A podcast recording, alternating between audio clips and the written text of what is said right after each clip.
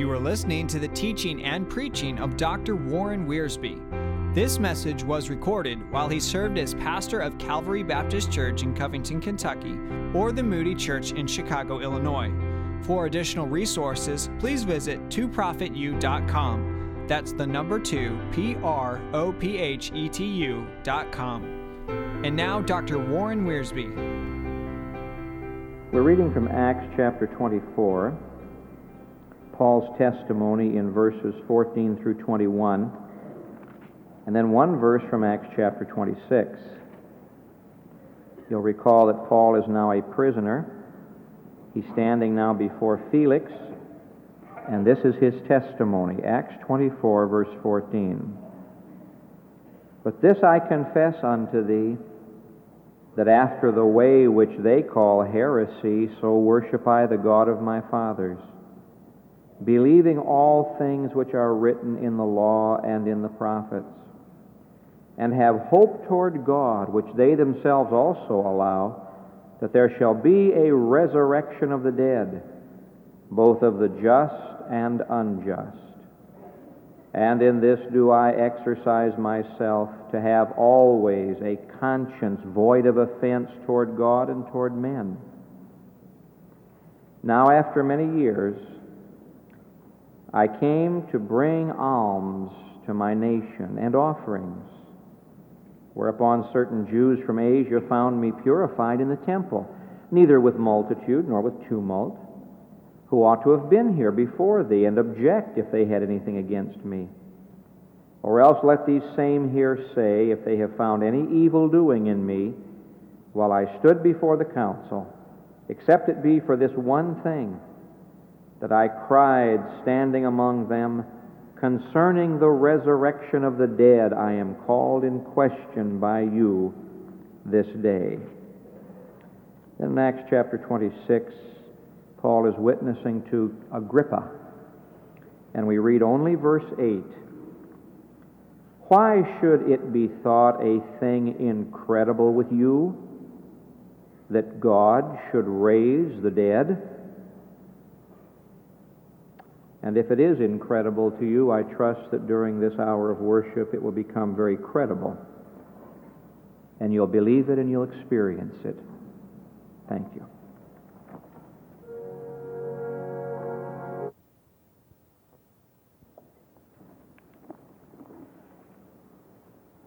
Why should it be thought a thing incredible with you that God should raise the dead? And yet there are many people today who consider the resurrection of the dead incredible. When something is credible, you believe it. Some months back, we went through what the country was calling a credibility gap. When something is incredible, you have a hard time believing it. And Paul looks at this ruler and he says, why should it be thought a thing incredible with you that God should raise up the dead? The resurrection of Jesus Christ and the resurrection of the dead, this doctrine is a keystone in our faith. If Christ be not risen, then we are yet in our sins. The gospel of Jesus Christ is wrapped up in the resurrection. Christ died for our sins according to the Scriptures. He was buried. He arose again the third day according to the Scriptures. That if thou shalt confess with thy mouth Jesus is Lord, and believe in thine heart that God hath raised him from the dead, thou shalt be saved. Now, you talk to the average person today about the resurrection of the dead or the resurrection of Jesus Christ, and you will get two responses. A um, mocking smile, oh, or a shrug of the shoulders, so what? Paul faced this back in his day, and we face it today. Therefore, I want to deal this morning with three objections to the resurrection that people are throwing at us. I want to show you that these objections are not valid, and that the resurrection of the dead is a believable, practical doctrine. You see, everyone here in this congregation today is either dead in sin or alive in Christ. There is no middle ground.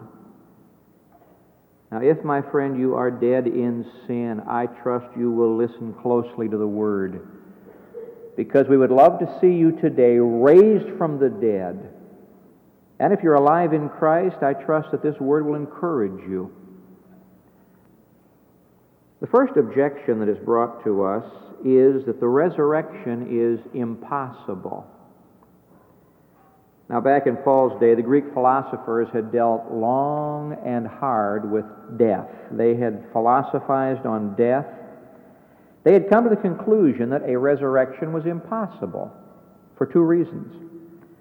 Number one, man is made up of particles of matter. When man dies, these particles of matter are spread abroad in nature, and the root systems reach down, and the decayed bodies become food for the soil, and the soil becomes food for plant life and animal life. And so when a person dies, his body is just scattered throughout all of nature. There are those who have been blown to pieces in war. There have been those who have been buried at sea. I have remarked on another occasion, and I bring it before you now, that when they exhumed the body of Roger Williams, the great American patriot, they discovered a nearby apple tree had sent a root right through the coffin, so that everyone who was eating those apples was being uh, given a part of Roger Williams. Now, say the Greek scientists, now say the philosophers, do you mean to tell me that when, when the particles of matter are scattered all over, there's going to be a resurrection? The second reason they gave for not believing the resurrection was the fact that they thought the body was sinful. To the Greek, the sooner you got rid of your body, the better off you were. To the Greek, heaven was a place of disembodied spirits. Don't give us our bodies back. In these bodies we had pain. In these bodies we had appetites that were wrong. In these bodies we sinned. Therefore, we don't want our bodies back. Well, you say the resurrection is impossible, but the resurrection is not impossible, because resurrection is not reconstruction. Nowhere in the Bible are we taught that on Resurrection Day, when Jesus Christ shall return and take to himself his people, and then sometime later when he raises those who are not his people, nowhere are we told that God puts the particles of matter back together again. In fact, in First Corinthians fifteen, this question is raised. First Corinthians chapter fifteen, beginning at verse thirty-five. But some man will say, how are the dead raised up, and with what body do they come? Here's the Here's the mocking, sneering philosopher saying, tell me how God can put the pieces back together again. And Paul answers, thou fool, that which thou sowest is not made alive except it die. And that which thou sowest, thou sowest not that body that shall be, but a bare grain. It may be chance of wheat or of some other grain. But God giveth it a body as it hath pleased him, and to every seed its own body. The cemetery is a field where seed has been planted. Years ago, they used to call the cemetery God's Acre. That's a good name, because the resurrection is the harvest. And Paul is saying, you take, you take an ugly bulb, you take an ugly tulip bulb, and you place that ugly tulip bulb in the ground, and it dies. And having died, it brings forth life. And the life that comes up is far more beautiful than what you put down. There is continuity, but not identity. In the resurrection body, it is a new body. There is continuity, but not identity. You're the same person, but it's not the same body. You shake your head and say, Pastor, how can that be? Well, I've got news for you. Your body today is not the body it was yesterday. Your body today is not the body it was five years ago. The doctors tell us that every minute, three million cells in our bodies are being replaced. This body is not the same body it was an hour ago, but I'm the same person. There is continuity, even though there's not identity of matter. God nowhere says He's going to put the pieces back together again. God says He's going to plant the seed in the ground, and He's going to give to that seed a beautiful, glorious new body. That's resurrection, not reconstruction. Now, the resurrection's not impossible. The same God who made us and gave us these bodies can give us new bodies. The same God who every spring fertilizes all of nature, and there comes forth out of the ground the beauty and the fullness of the harvest, can certainly take our bodies, though they turn to dust, and He can give to us new bodies for His glory. Nowhere does the Bible teach that the body is evil. Your body is not evil. Your body is neutral. Your body was made of clay. The nature that controls the body may be evil. The Bible calls that the flesh, the old nature, the old man. But my body is not sinful. My body is a tool that can be used by God for His glory, or it's a tool that can be used by sin and Satan and self to do damage. But God nowhere says the body is evil. And God says to me, when I saved you, I saved the whole man. When you trusted Jesus Christ as your Savior, I saved your spirit. Your spirit was dead, and my spirit moved into your spirit and made you alive. And I'm saving your soul. Day by day as you walk with Christ, the inner man is being renewed. And one day, says God, I will save your body. I have delivered you from the penalty of sin, which is death. And I am delivering you day by day from the power of sin. And one day I shall deliver you from the very presence of sin. And you shall have a new body, like to my Son's glorious body. So promises the Lord. Now, some scientist comes along at this point and says, but just a minute, the resurrection is a miracle. And miracles violate natural law. Who said so? Miracles do not violate natural law. Miracles simply illustrate that the lawmaker knows what he's doing. The same one who laid down natural law is able to suspend and overrule natural law. And the fact of the matter is, if we knew more about God's creation, we'd understand resurrection more. My God is able to raise the dead. He raised His Son from the dead and gave to Him a glorious body, a body that walked through doors and yet ate honey and fish, a body that appeared one minute and disappeared the next minute and yet was able to walk with people. He was able to reach out and say, behold, my hands and my side, feel me. A spirit hath not flesh and bones, as I do.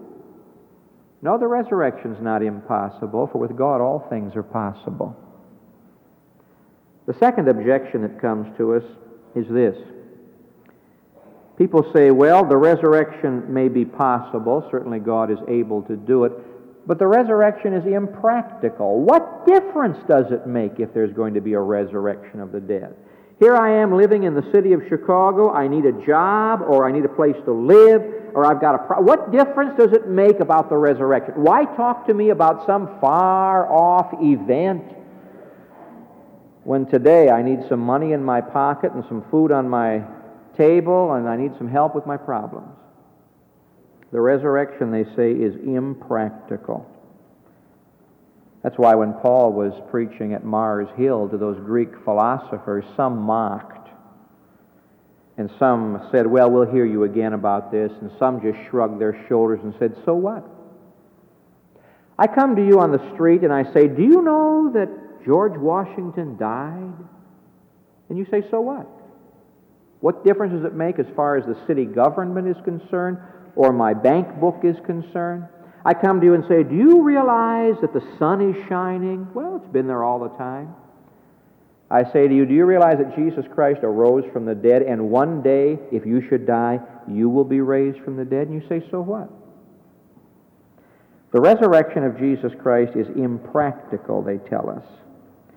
Now, an argument like this is foolish. Everybody listening to my voice right now is doing something today because of something in the future. Or, you are not doing something today because of something in the future. You hop on the bus, you go downtown, you meet a student. He's walking into Roosevelt University. You say, where are you going? Let's go get a cup of coffee. Oh, I can't, I can't, I've got to study.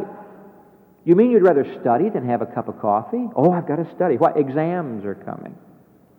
Here's a man who is governing his life today by something that's going to happen in the future.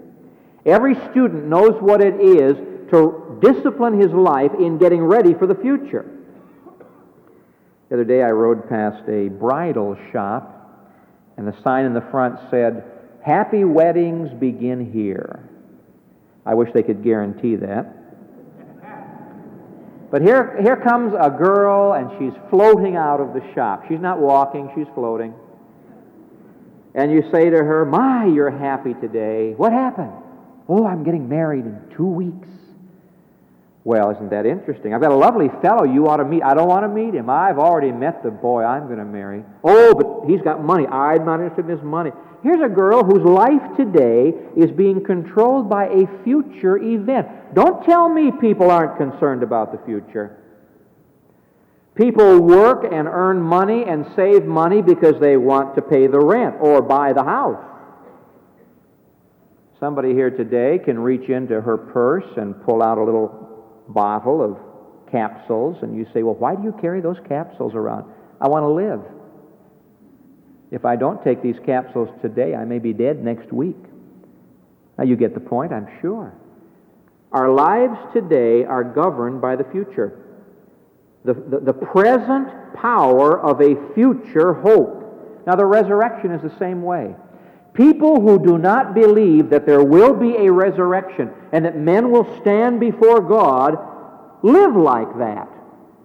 First Corinthians fifteen, once again, Paul says, if there is no resurrection, then let us eat and drink and be merry. Tomorrow we die. Now, Paul believed in the resurrection. Paul believed that one day, should he die, he would stand before God. The Bible teaches there is a resurrection of the just and of the unjust. When Jesus Christ returns, and that could be today, and wouldn't it be a wonderful day if he did?